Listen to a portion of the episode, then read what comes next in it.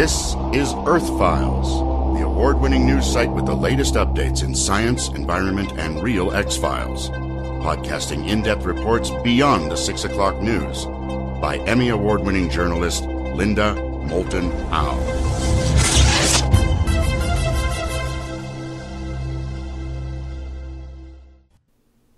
Hi, everyone, here and around this agitated planet. Not only is Earth life in every direction challenged by an erratic warming climate and unrelenting human violence, but the Earth's core has stopped and may be reversing direction. That headline comes from Chinese scientists at the Peking University's Sinoprobe lab at the School of Earth and Space Sciences. Their report was in the Monday, January 23, 2023 journal Nature Geoscience. It's all happening 3,000 feet below the Earth's surface, where the solid iron core is 75% the size of the moon. It's surrounded by a liquid iron core that can spin at different speeds and directions. Quoting the Chinese scientists There are two major forces acting on the inner core. One is the electromagnetic force. The Earth's magnetic field is generated by fluid motion in the outer core. The other major force is gravity. The mantle and inner core are both highly heterogeneous, so the gravity between their structures tends to drag the inner core to the position of gravitational equilibrium, so called gravitational coupling. If the two forces are not balanced out, the inner core will accelerate or decelerate. Both the magnetic field and the Earth's rotation have a strong periodicity of 60 to 70 years. We believe that in the proposed 70 year oscillation, stopping and reversing every seven decades, the Earth's inner core is driven by electromagnetic and gravitational forces. Close quote. The Peking scientists think that the huge hot white iron ball turning at the center of our planet might even determine the length of Earth days and weather patterns. The two part report that I have done this January 2023 with Kansas ranchers and Kansas State veterinarian pathologist Brandon Plattner, DVM, has focused on five mutilated cattle between November 2021 and December 8, 2022, just a month ago in central Kansas. Those five mysterious mutilations have all been in the same central Kansas region between Fort Riley and Atlas Missile Site 4 near Carlton and Gypsum and Brookville, 117 miles north of Wichita. And some of you have sent me your own experiences with high strangeness, beginning with an email from L. Carlson in Anthony, Kansas. On this map, it's 135 miles south of the Fort Riley to Brookville region. L. Carlson writes, quote, In 1978, a neighbor of my father who lived in Anthony, Kansas, found a mutilated cow in a pasture behind three locked gates one quarter mile from the nearest county road. At that time, veterinarians would not acknowledge strange circumstances that resulted in an animal death. However, the responding sheriff deputy did verbally acknowledge the bizarre evidence. Close quote. Another email from Janet, January 21, 2023, from Central New York State. Quote, in approximately 1967 to 1968, I had four pet rabbits that were decapitated inside their secured, locked pen in our central New York State backyard. There was little blood. Their heads were just gone in the morning. How did they go through a one inch wire mesh cage? Impossible. Close quote. Another email from Austin, who lives in Arizona, 30 miles north of Tucson near the Tortolita Mountains, not far from an historic Titan missile museum. Writes, quote, on a small farm of 50 cattle going back to July 6, 2004, I lost an 1,800 pound Hereford bull to a bloodless mutilation. My neighbors told me they saw the bull alive only one mile from my ranch house. But a few hours later, the bull was found dead with its tongue gone and sex organs cleanly cut off. Close quote. Austin contacted me after watching my recent Kansas mutilation updates. We talked on the phone about this bloodless 1,800 pound Hereford bull mutilation going back to July 6, 2004.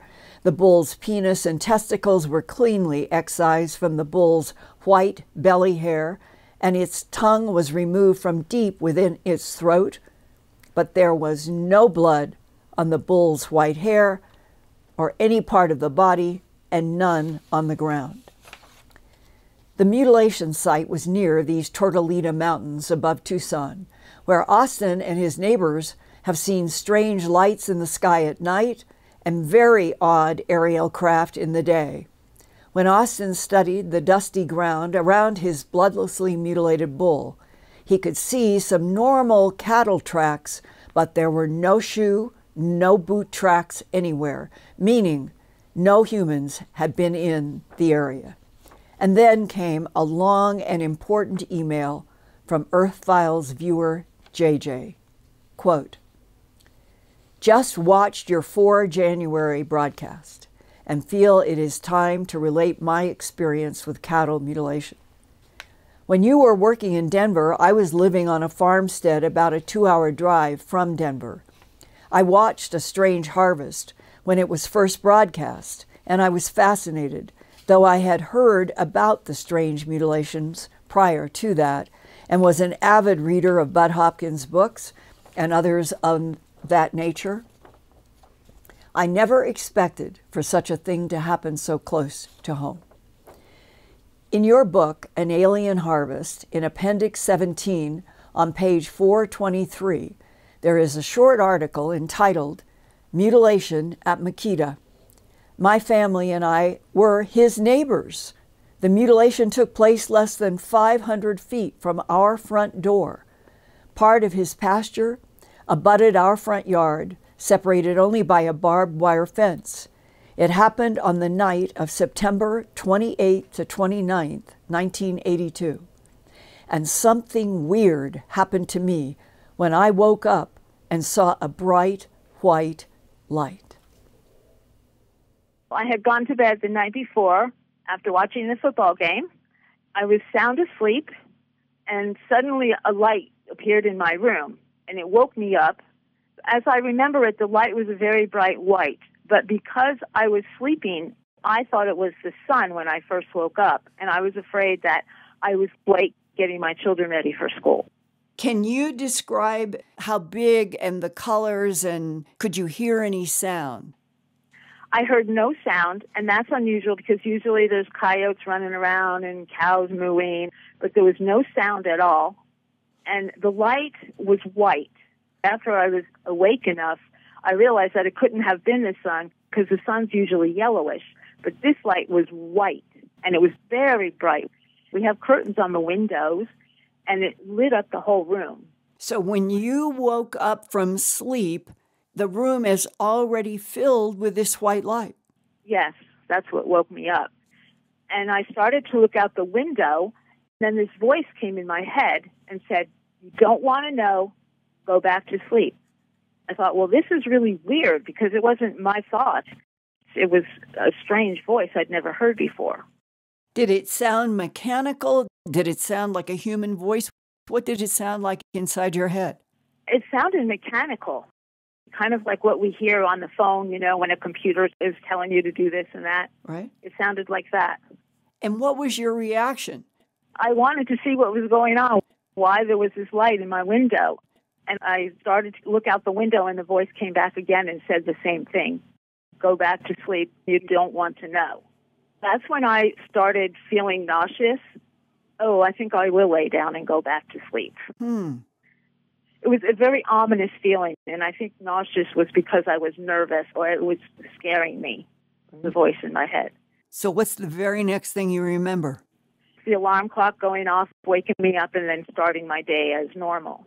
We lived on a farm and we had many animals, so I would get my children up to help take care of the animals before school. So I woke them up, they got dressed, and as soon as they opened the front door, I saw Larry out in his field. I mentioned that his field was very close to the front of my house. And this is Larry Mikita, who I have in my book, An Alien Harvest, that first came out in 1989. And this is a Ranchland Farm News article dated October 7th, 1982, mutilation at Mikita. And it says, another, there had been a series of them. Another mutilation has occurred in ranchland country, meaning the ranchland farm news. The latest incident occurred on the night of September 28, 1982, and was reported to this newspaper the following day by the owner of the cow, Larry Mikita. And you are living right next door. You've had this very strange experience waking up in your room filled with white light and you're hearing telepathically to go back to sleep. Right. So we get up and we go outside to do the chores, and Larry's right out there, I think maybe 500 feet from our front door, standing next to his cow. So I got my husband out of the shower and I said, Go talk to Mikita. Something's going on over there. I could see the cow laying on the ground. And did your husband get up and go over? Yeah, he went over and he asked Larry what was going on. And Larry said, Well, I think we have a mutilation here. There's no footprints around here. What did mutilation mean to you guys then? Well, to me personally, I already knew what that meant because I had seen your show. A Strange Harvest, the broadcast on the CBS station. Right, from Denver. Yeah, I'd seen that.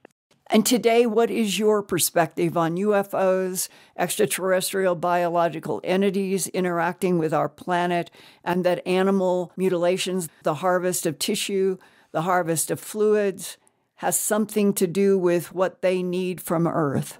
Yes, I pretty much agree with most of what you say on your broadcast. I think it's ETs are doing it. ETs are taking people. They're doing all these mutilations.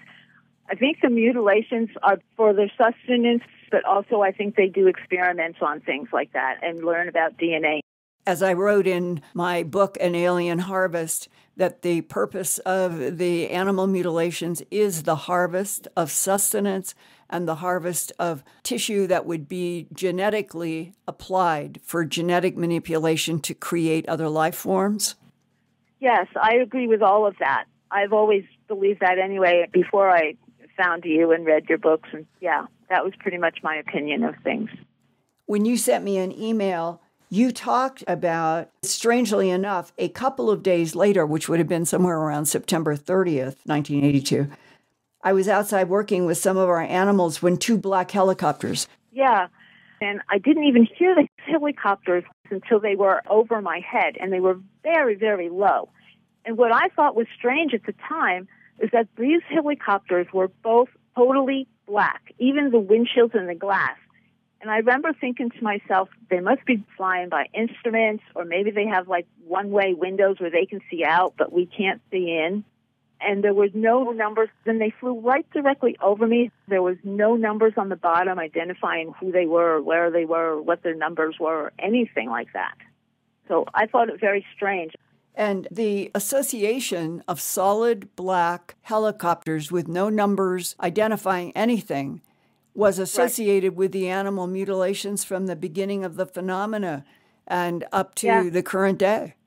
Right. And what I thought strange is usually when a helicopter flies over you, you hear it coming a long time before you see it because they're so loud.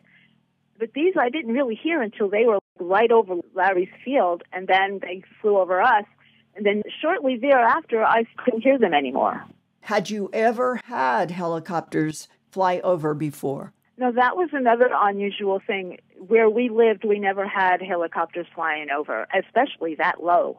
And we never did, as far as I can recall, we never had any after that either. And about how low do you think? It was low enough that had there been numbers, I would have been able to read them and I could have seen inside, I would have seen the pilot. But you saw nothing but solid black. Right.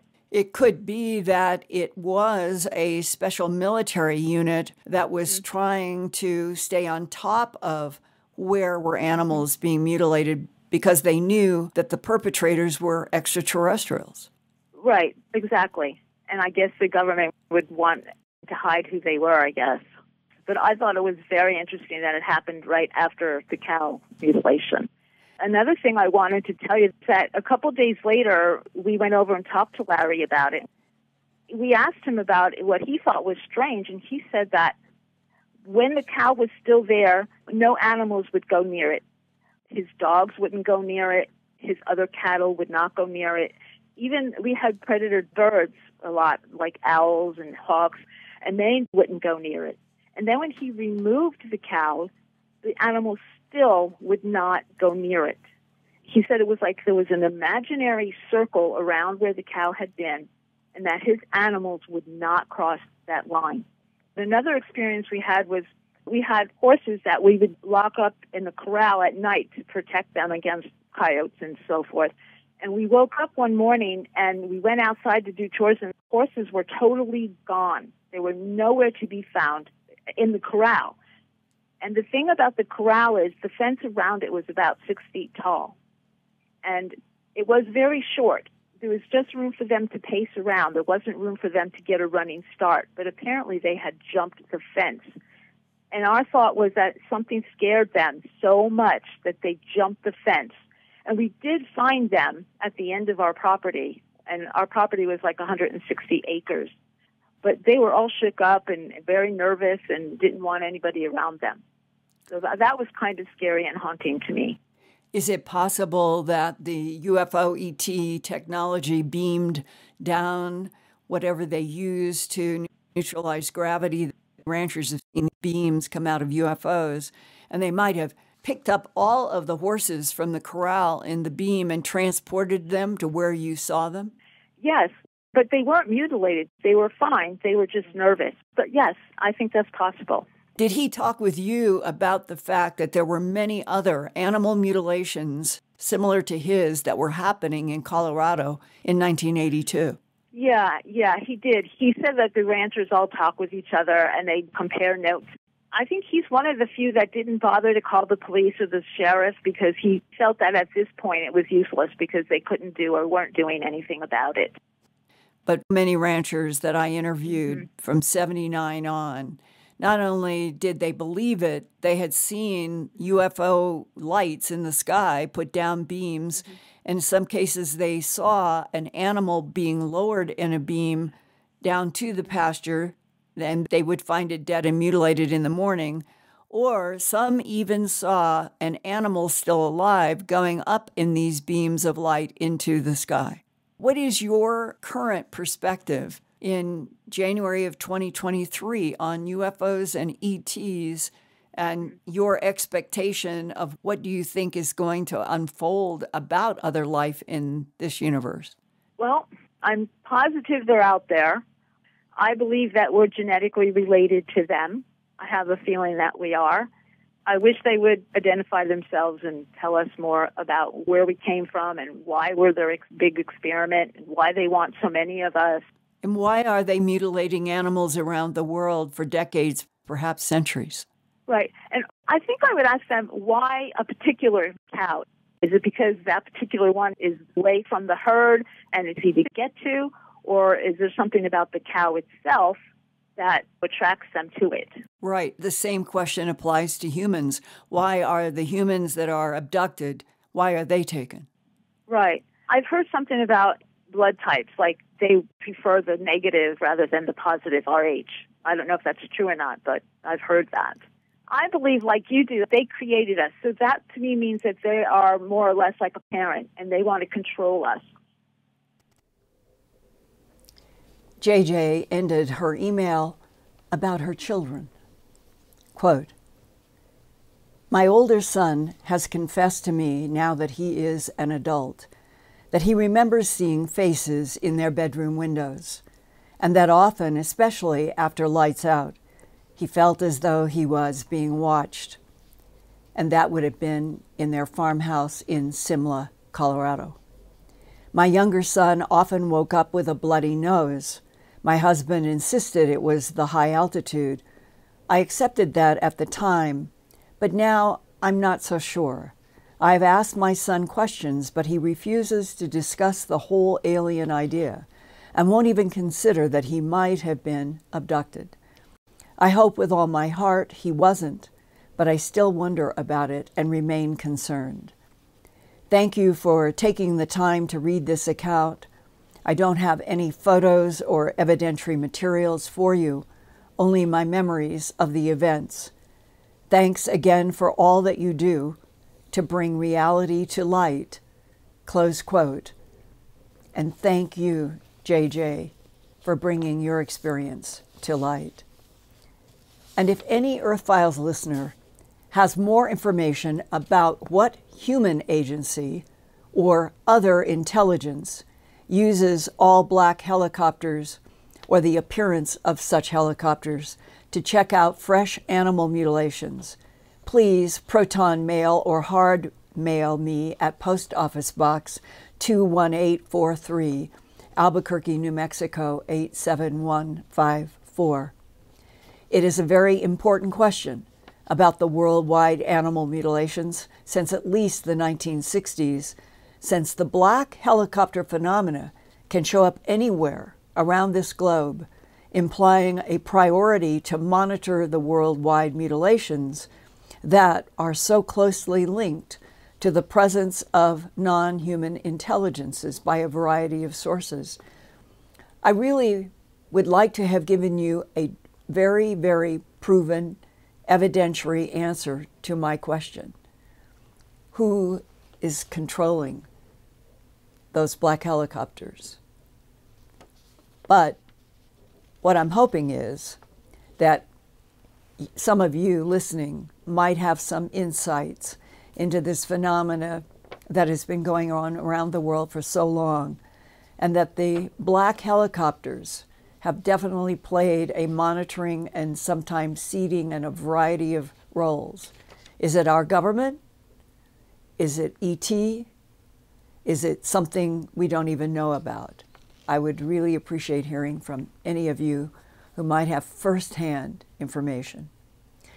Now, beyond these live Wednesday evening Earth Files YouTube broadcasts, my Earth Files YouTube channel is now available as a podcast go to podcast.earthfiles.com or search for Earth Files in your favorite podcast app. We will put a link in the show notes for everyone. And join me now in celebration that this Earth Files YouTube channel has now broken through 229,000 subscribers. I greatly appreciate when you click on the like, the share, and the subscribe buttons that will keep us all growing. And I thank to everyone. And Ian, I am eager to learn if anyone tonight has more insights on this whole issue of worldwide animal mutilations to report, either tonight in a question or as I have been receiving fascinating emails from people who have never, ever once told anyone about the mutilation events on their property. This is the time and the place. And so, Ian, I throw it to you in a segue. What seems to be the consensus or the gestalt in tonight's audience concerning this program? Well, thank you again, Linda, for another fascinating report. And it is important that we also study the black helicopters that are so often a part of this phenomena.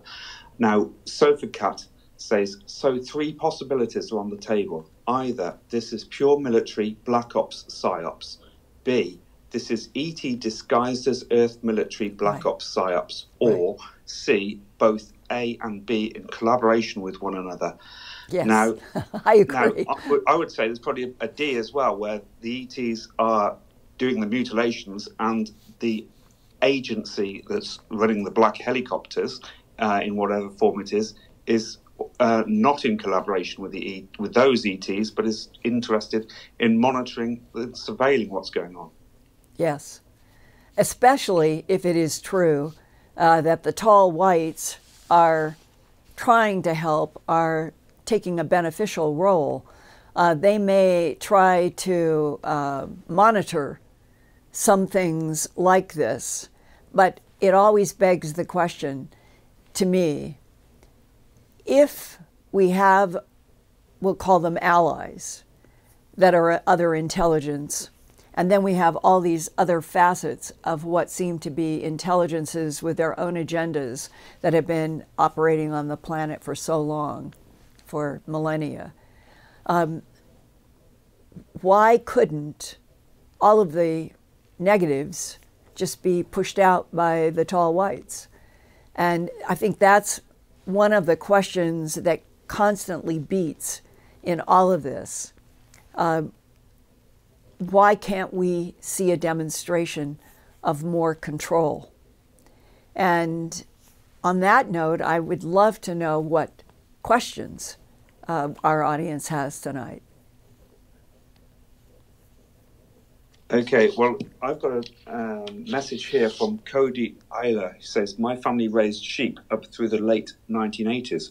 We also had sheep left mutilated. Definitely can tell the difference between coyote, coyotes and predators attack versus laser like cuts and no blood. I've reached out to Cody to find out where Cody lives or lived at the time of the mutilations. Yes, and the There's mutilations a- have been in almost every domestic animal that you can think of and then wild animals, and people are always surprised that the exact same excisions have also been found in kangaroos in Australia, uh, no blood. And the vast majority of the mutilations going from the early 60s up to now were bloodless. Every once in a while, there would be blood, but that was then considered an outlier and not uh, understood. In the previous two reports, that I have done uh, in the month of January about the Kansas mutilations. The puzzle there is why watery blood put on the jaws. And there is something about this phenomena that it does change, certain details change, even if there is a kind of storyline that has persisted for decades. And the helicopters as something in disguise. It, is very clear that the phenomena of other intelligences interacting with our planet, even aerospace people and military people and scientists have said, yes, we know that they can morph. They can morph from a disk into uh, a helicopter or be anything that they want in the sky, adding to the confusion and the complexity of trying to understand all these multiple layers of the chess game. What is the goal? Who are the players in contention? And if we have controllers who are trying to help us, why couldn't that all be made public? Uh, those are kind of the, to me, the drum beats that have been there for the last 43 years of my work. So now we're in 2023, and there may be a whole new group in military, aerospace, medicine, science who do have some real, true, firsthand insights into these questions. And that's who I hope that I can hear from you in proton mail or hard mail. So, Ian, what else have we got? Uh, Sexy Sadie says, Linda, do you think these helicopters and men in black are actually monitoring us? They want to know what we know. I understand the question. I think if you take the two options that it's human military and then ET uh, pretending, uh, doing a holographic projection to look like one of our black helicopters and which one is which at any time.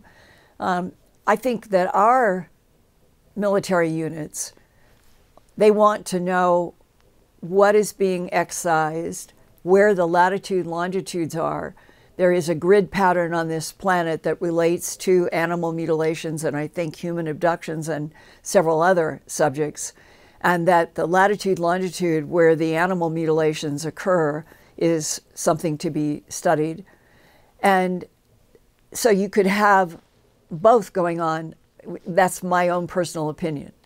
is that there are military units who have used the, the dark black solid you can't see through the windows uh, so that they could come down in a ranch and never be identified, but they would get uh, be I'm sure that they've been taking photographs and video in all of these places where they show up. And Ian, I don't remember if you were there, but it was uh, in it was down on the um, Eastfield side of Woodborough Hill in crop circle season. And I believe that the year was around 1993.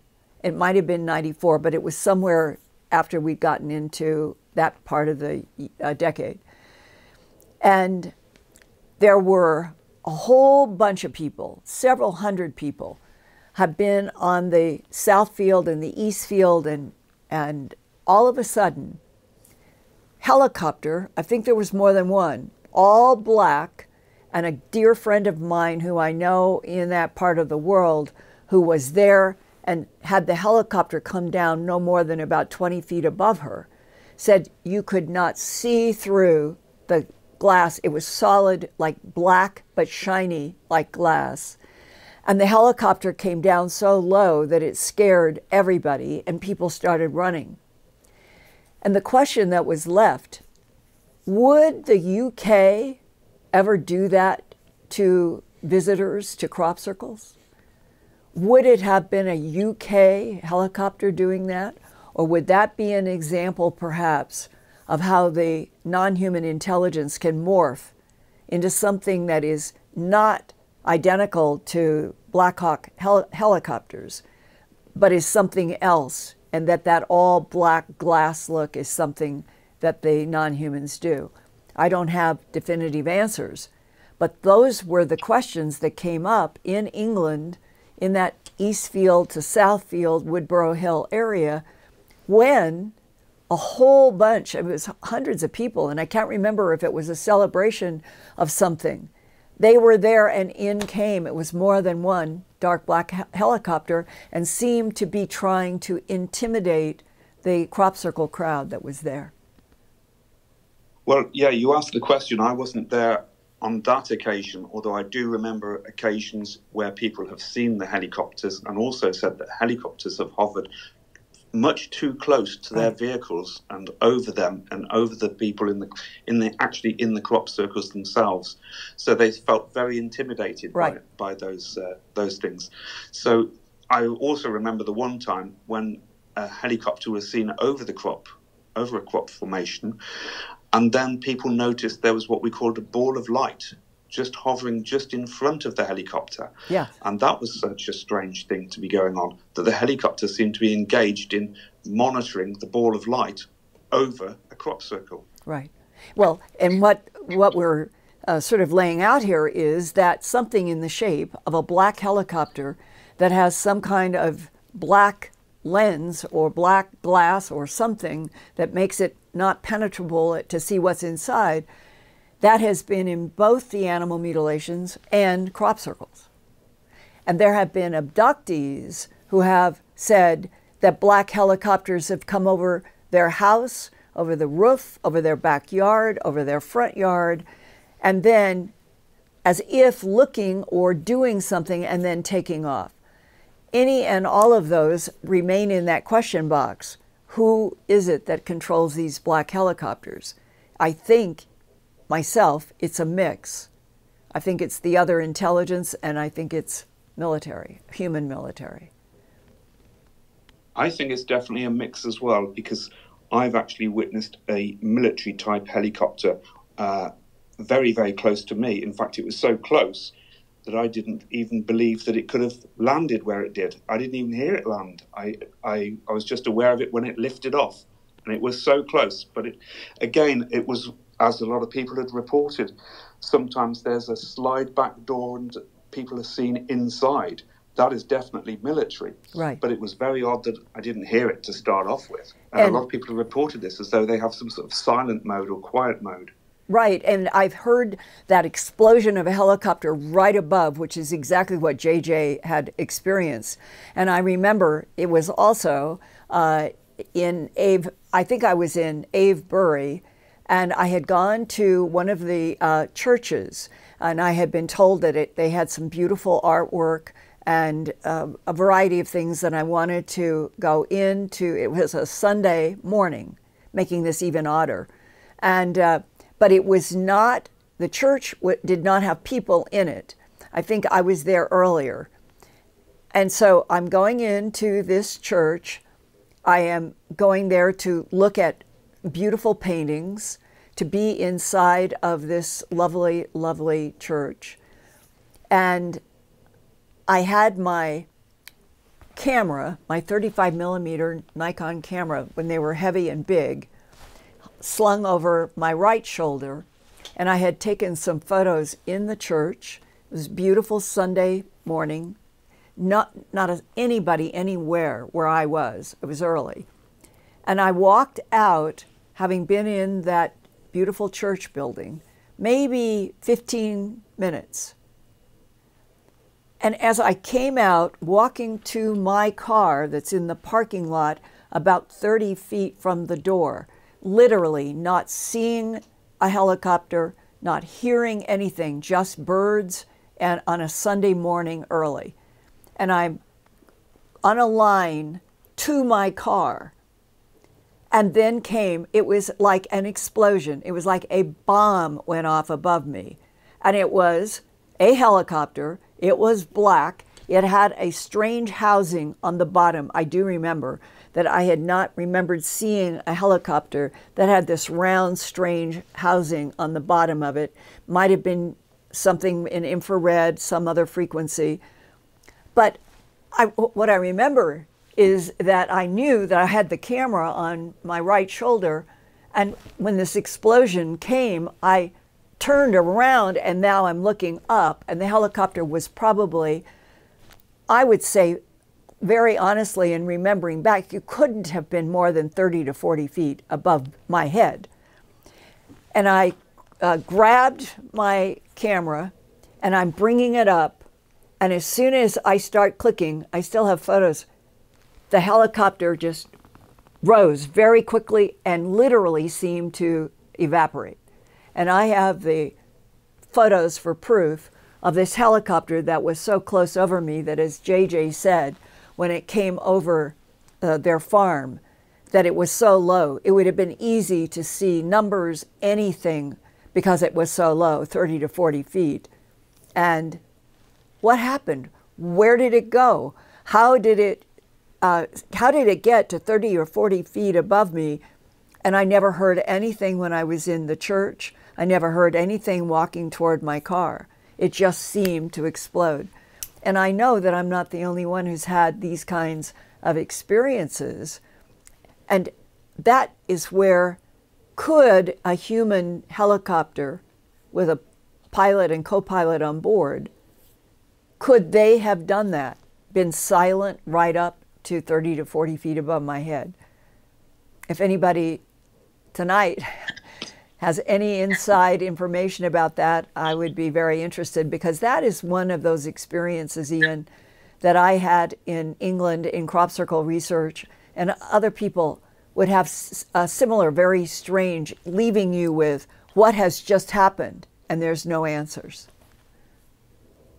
Yeah, it's it's very odd, uh, but there must be some technology uh, that that uh, makes the sounds very very silent before they actually do appear. However, some of them are very loud. Lisa Savoy is in the chat. She's an abductee. She says, "I have those black unmarked helicopters flying so low over my home, and the house is shaking uh, from it. Who are they, and yeah. why do they do this?" Yeah, exactly. Yeah, that's that's yeah. also. That's New News says, I think MIBs are a possibility for the black choppers, like Caddies and Lincoln Can- Continentals are that way.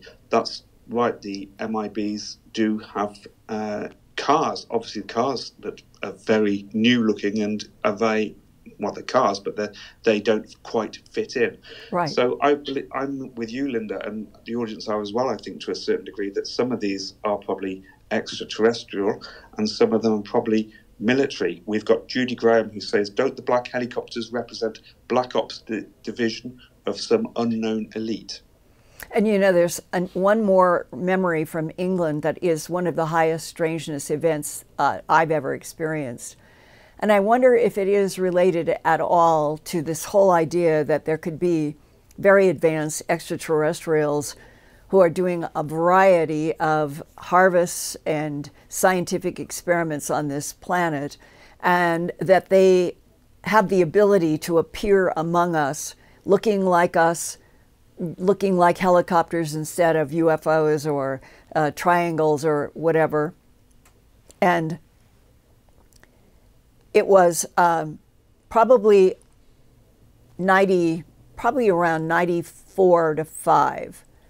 And by then, the crop circle uh, season really did have some spectacular formations, but it also seemed to have a lot of things that were happening that no one knew what is doing what and why. And there had been a really peculiar, very strange event that had happened in that uh, sort of black forest area that is, um, you have Woodborough and, and then you go on the road and then there's a forest. And in that forest, uh, there had been an event that I think somebody saw a light and beam come down inside of the trees and they didn't and, and they didn't see a craft but they saw something and that's why i had gone over to that forest and um, that night there were three or four of us we said let's go back after midnight when it is really, really dark and not a lot of people. And let's go walk along, there's a wheat field, and then it goes into that forest. And let's just see. And we had been out there, there'd been three or four other people, and they decided that they were going to go to another field. And we would be, and it was a guy that I knew uh, in crop circles and we said, well, we'll stay over here and we'll, we'll walk and take photos. If anything, here you do the same thing and we can compare. So this is a place walking in the south field, going in the direction toward the forest. Everybody's done it a million times.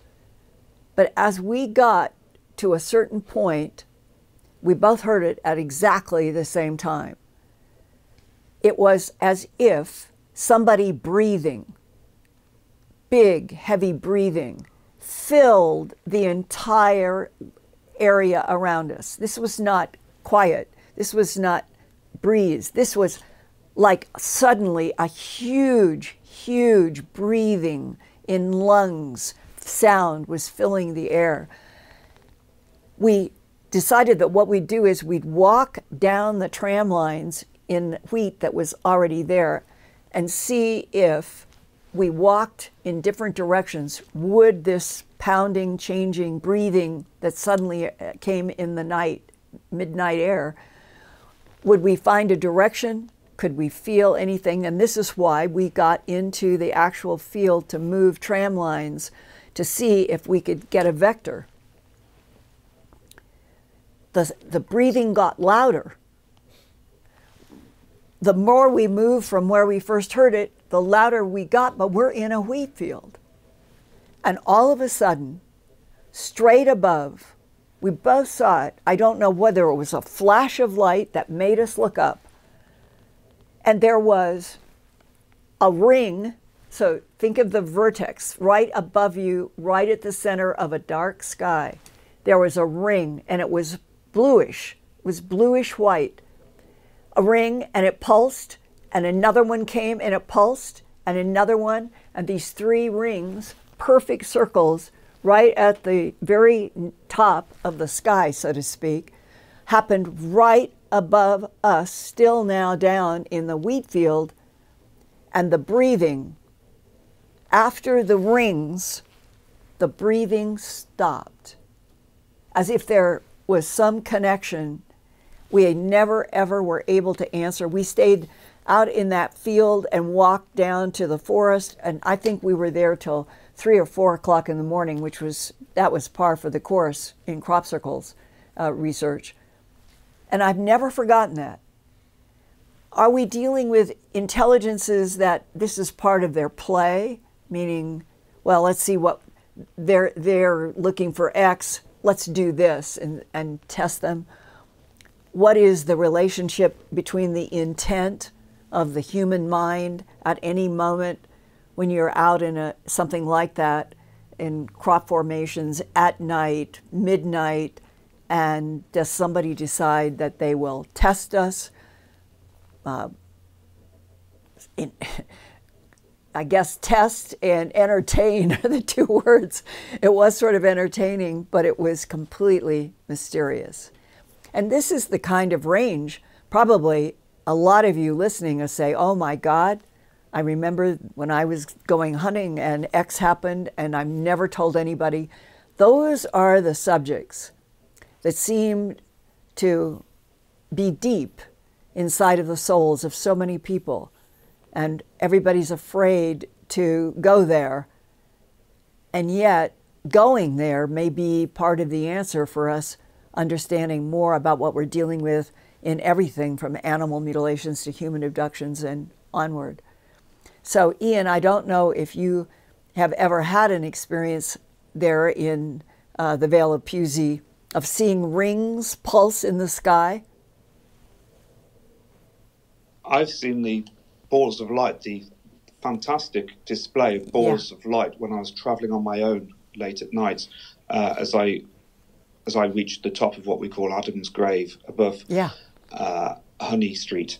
And it was absolutely amazing. It was almost as though uh, something had been CGI'd onto the background. I couldn't believe it, but I watched these two orbs large orbs interacting with each other in a beautiful formation. And it, they just moved so smoothly and majestically, and then they were gone. But it was a fantastic thing to witness. Right. And for those of us who have those experiences, we know that something real happened, but we don't know exactly what it is and how it does it or why.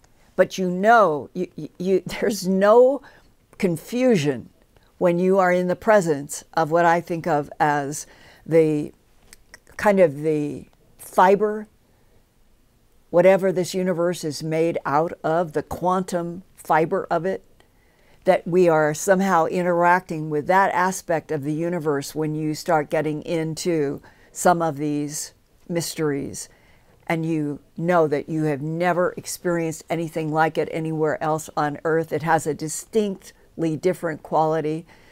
And the idea that the mutilated animals would give off a frequency that animals uh, like foxes and coyotes and, and birds and predators and stuff would not approach the actual body, but would go in a big circle and stay in the circle around. Uh, I had mentioned seeing that myself in a coyote at a New Mexico uh, mutilation site where the the cow was there, the ranch owner was there, I was there, and the coyote comes in spite of our human presence. And when it got to about 18 to 20 feet from that animal, it just stopped like it hit glass. I've mentioned this before. And then, as if there was some solid separation, that coyote paced up and down never going this way toward the body, just kept doing a line like this. And the rancher and I watched for maybe 10 minutes.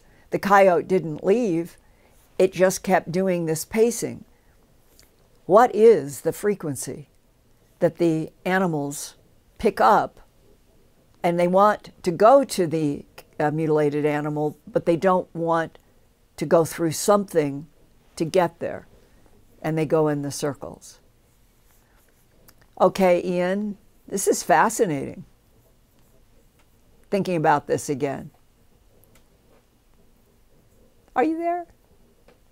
Yeah, Linda, um, let's take a breather for a moment and do the super chats. we've right. got uh, people tonight um, Moonbird, Rebecca Cole, Zombie Lover, Terry D, Gisela Burgos, who says she loves the show, Faye Patterson, Yin Yang Glow, Alcy, Patty London, Fabian Far Beyond, and Zombie Lover says, Are the tongues from the cattle always removed from so deep within the throat?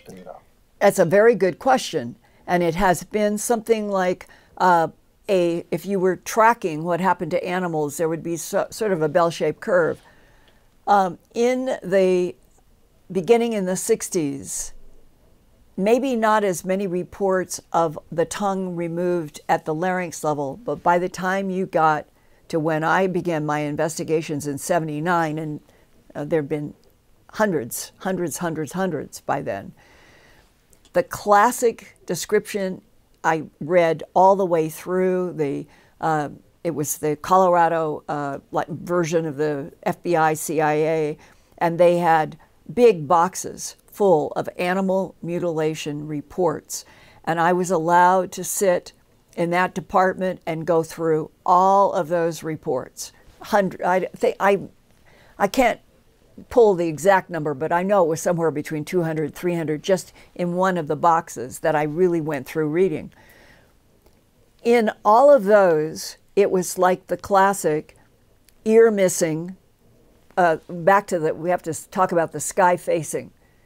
Uh, all of the reports would name whether it was the right or the left, and often they said the sky facing face, left side, right side. Ear, eye, tongue deep within the throat. That's by then, those were the words that you read over and over and over in the offense reports about mutilations. Tongue removed deep in the throat, genitals removed with details if it were female, was it a whole udder in a circle or oval? Was it exactly half? Were, you'd be amazed at how many are. It's just a perfect half. Half the udder is left, half of it's gone. It looks like a heel of a shoe impressed uh, right to the muscle, but no fluid, no blood, no milk, anything.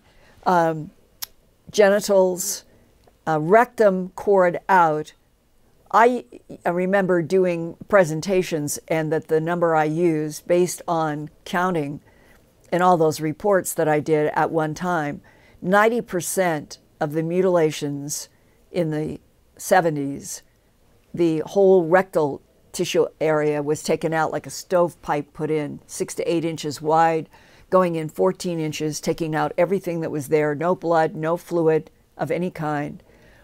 Um, a few things that were interesting were a few cases, tails were removed by something at the tailbone, and sometimes half the tail, but usually the tailbone, and it left the tailbone shiny as glass.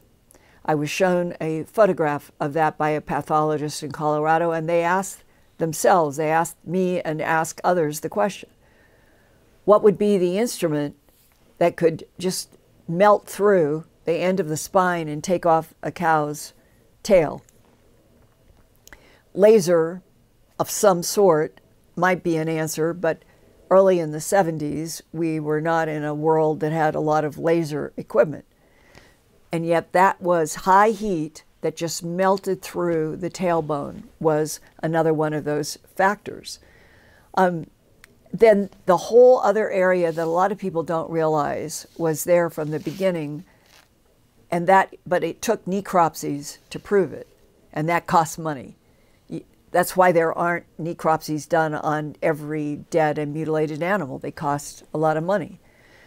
But enough were done to build up a pattern that sheriff tex graves and i talked about because he had taken a veterinarian to do a necropsy on one of his first mutilation cases. And when the vet said, There's no excision on the outside of the body, but the whole heart is gone, the pericardium is left, there's no clotted blood, that was repeated in a few reports. So you stand back, there definitely there would be like this kind of, of a bell-shaped curve from things that were taken in some cases and 90% of the time in other cases. And that's where you got the pattern ear, eye, tongue, jaw, genitals, and rectum. That was the the pattern throughout the 70s and I would say through most of the 80s as well. Why would there be a difference? Nobody's ever come close to answering that. What else have you got, Ian? No, uh, someone's speculating do cattle have different blood types, such as uh, the Rh negative blood type? Is that a factor that might be involved? You know, I'm not sure that I know exactly sitting here now. I know I've had discussions about Rh negative and Rh positive blood in abductees, and I uh, remember a discussion having to do with the bovine blood and genetics, if I'm remembering this part correctly, that the bovine genetics compared to the Homo sapien is only 4% different. And there have been suggestions that the reason for some of the animal mutilations is that we are dealing with, and it's usually labeled the grays, that they have a survival problem. And that some of the mutilations might be done to harvest blood and genetic material that is used for sustenance and genetic experimentation, manipulation, and application to a survival problem on the part of the grays. Well, they're only one type of species, there are many others. And the grays are not the only ones that have been associated through human abductions with animal mutilations. Uh, in my books, uh, Glimpses Volume 1 and 2, there uh, are several cases, one of which took place in Cimarron, New Mexico, and the mother and the child heard, they were driving near Cimarron, and they heard the sound of a screaming cow. That's what happened. That's what made the mother pull the car over to the side of the road. She could hear this screaming cow. And she could see out in a field that there were two, this is the description from hypnosis, light haired possibly wearing plaid jackets that had this cow down in the pasture, not the typical anything. But soon after she has stopped the car and she and her son are, are trying to f- figure, and I think she even yelled, Stop hurting the cow. Within a very short period of time came a very large disc. It just appeared above them and then everything happened very rapidly. That she lost track of what happened to her son, but knew that she was taken in some kind of a beam out of the car into the craft, and that there was travel. And she recognized the Las Cruces area of New Mexico as where the disc came over. Did they provide her a window on purpose? she was never clear what I, but I can see what I recognize as the Las Cruces area. And then apparently they went underground. And that's where there were uh, mutilated animal parts in a vat. She saw them. Uh, she had exposure to grays to of different sizes but the person who seemed to be in charge and seemed to be telepathically apologizing to her for having taken her and her son was seven or eight foot tall, jaundiced, she said, sort of white yellow skin, very, very pale white bit of hair, wearing some kind of a white, to say a uniform would not be right because it moved more, more like a robe, all white, and that this man seemed to be troubled, was upset telepathically, all telepathically, that she and her son had been taken and said it was a mistake and that the being, the tall being, was apologizing for the mistake and said that they would uh, examined the child, told her that they were examining their child, his her child, and then they would put put them back.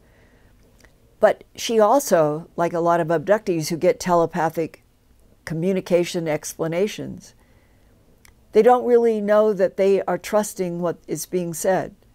Uh, so the Cimarron abduction mutilation case, it involved both, is one of those that is definitely worth reading, reading from beginning to end to get how many details are occurring that the human mind is watching, asking about, interacting with.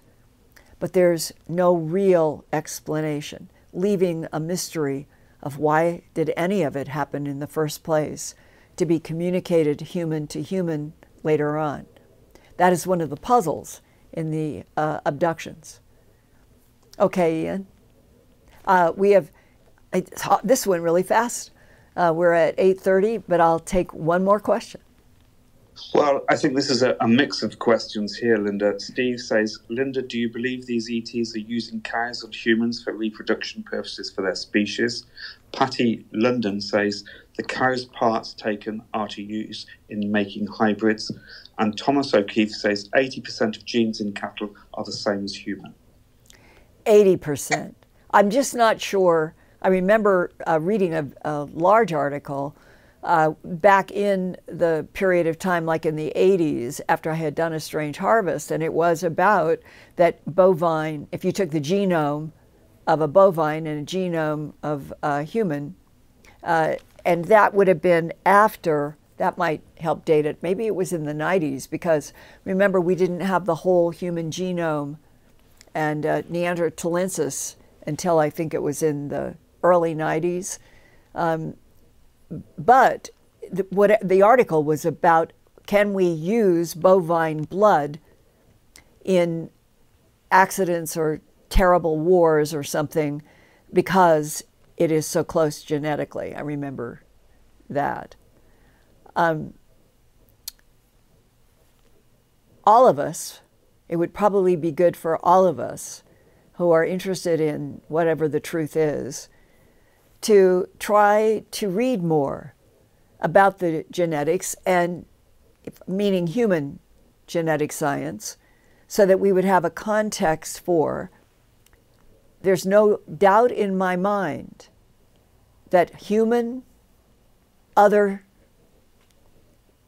life form human and other life form hybrids are on this planet. I have no doubt about that. I think that at some point, I'm not sure if it is now, but I know in the past, that hybrids that were identified were considered a threat because the government didn't know if all of the hybrids that were being made were uh, part of a plan to take over the planet.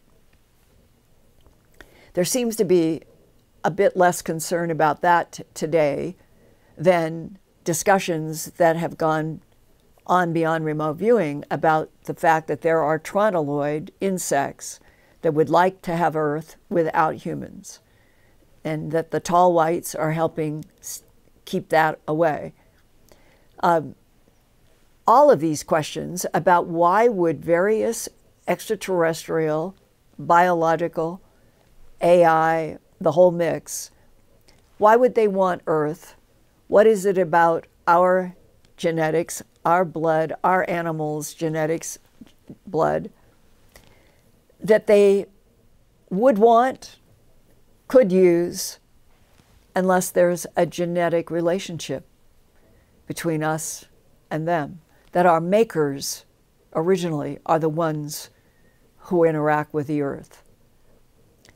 So that's how complex all of this is. And I know that Garry Nolan at Stanford, a brilliant, talented genetics scientist, uh, these are issues that he studies as well out of his own interest and out of his professional interest and doesn't back off from it and basically has been one of the few voices in a Stanford Medical Center type context who is saying that uh, I, I, don't want to overstate, but I think he would say, yes, that there's evidence of hybridization. but there's there could be evidence of hybridization from non-humans coming in and out of here in the last 70,000 or 45,000 years and that wouldn't necessarily mean that they were the, our makers. What I think right now is fascinating that the tall whites and others could be the progenitors, the progenitors of Homo sapien. And that to me makes all of this even more fascinating to try to understand them. What do they want from Earth? Why would they have made Homo sapiens, sapien, Neanderthal, Denisovan, Homo erectus, all of it? Is there some huge, gigantic issue in front of them in all of their genius? Uh, like, are we in a holographic universe? And if we are, is it being projected from another dimension, another universe? And if that is the truth, that box is so big that even the tall whites could be somebody else's experiment. And more and more physics are moving toward more and more the idea that this is, at the physics level, a universe that fits into holographic characteristics, and then it would mean the entire universe that we are in was projected on purpose from another dimension, another universe, and incomprehensible. So when you boil everything down, going back to the 60s up, through animal mutilations, human abductions, government policies of denial, the biggest question to me that we keep coming to what are Homo sapiens sapiens' reason for being? Who made us specifically in evolutionary experiments of all of these other beings? And why are we territorial? Why are we tribal? Why do we war? It seems that the non humans could have taken those traits out. We are a puzzle. And when you look at the history of the avatars on this planet, and the sense is that there is a divine field, a thought that dwells in the light, that it is overseeing the cycles of infinity, as Roger Penrose says.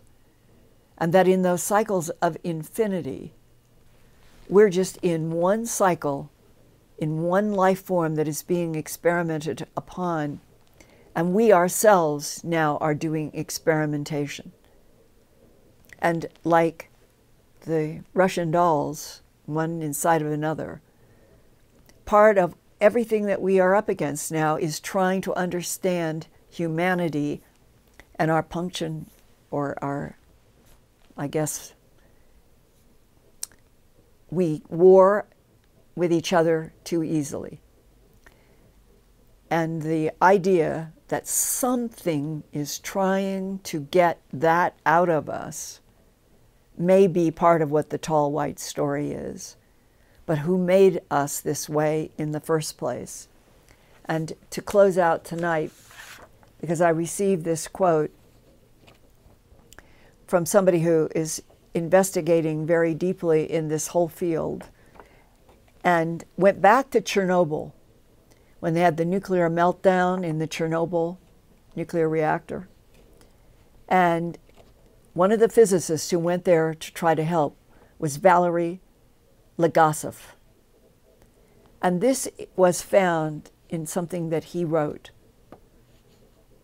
having to deal as a physicist with something as terrible as Chernobyl. We are on dangerous ground right now because of our secrets and our lies. They're practically what define us.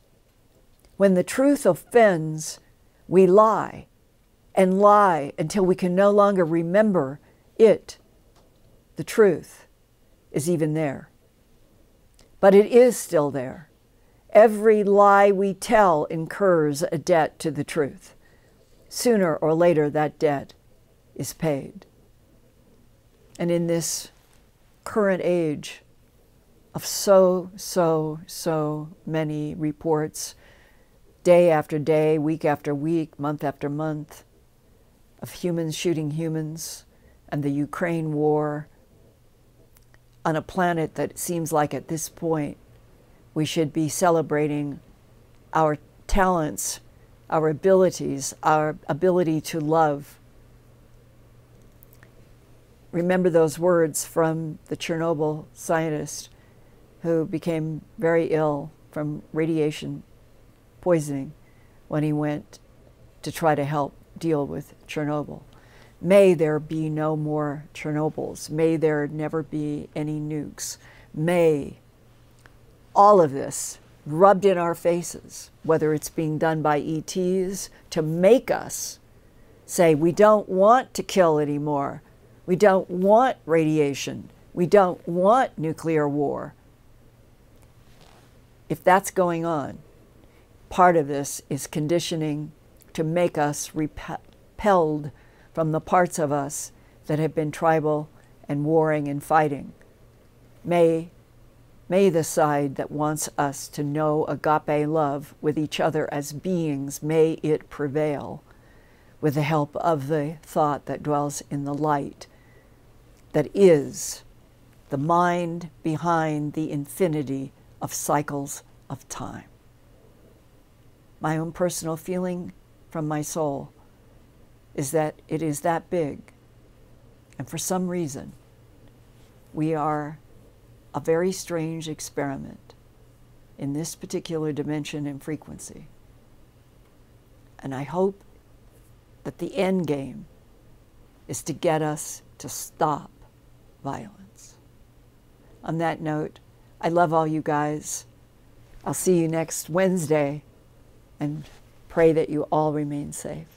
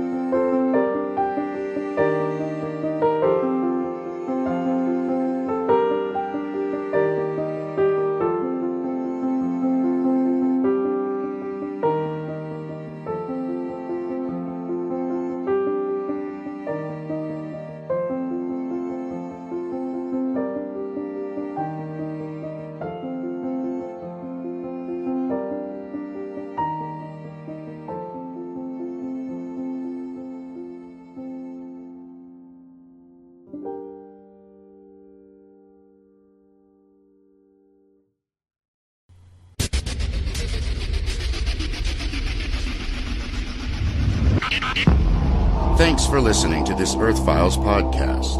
from the edges of science, environment, and real X Files. Go to www.earthfiles.com to see more than a thousand Earth Files reports with photographs, drawings, and documents. And visit Earth Files every day, every week for new reports and new podcasts. That's www.earthfiles.com.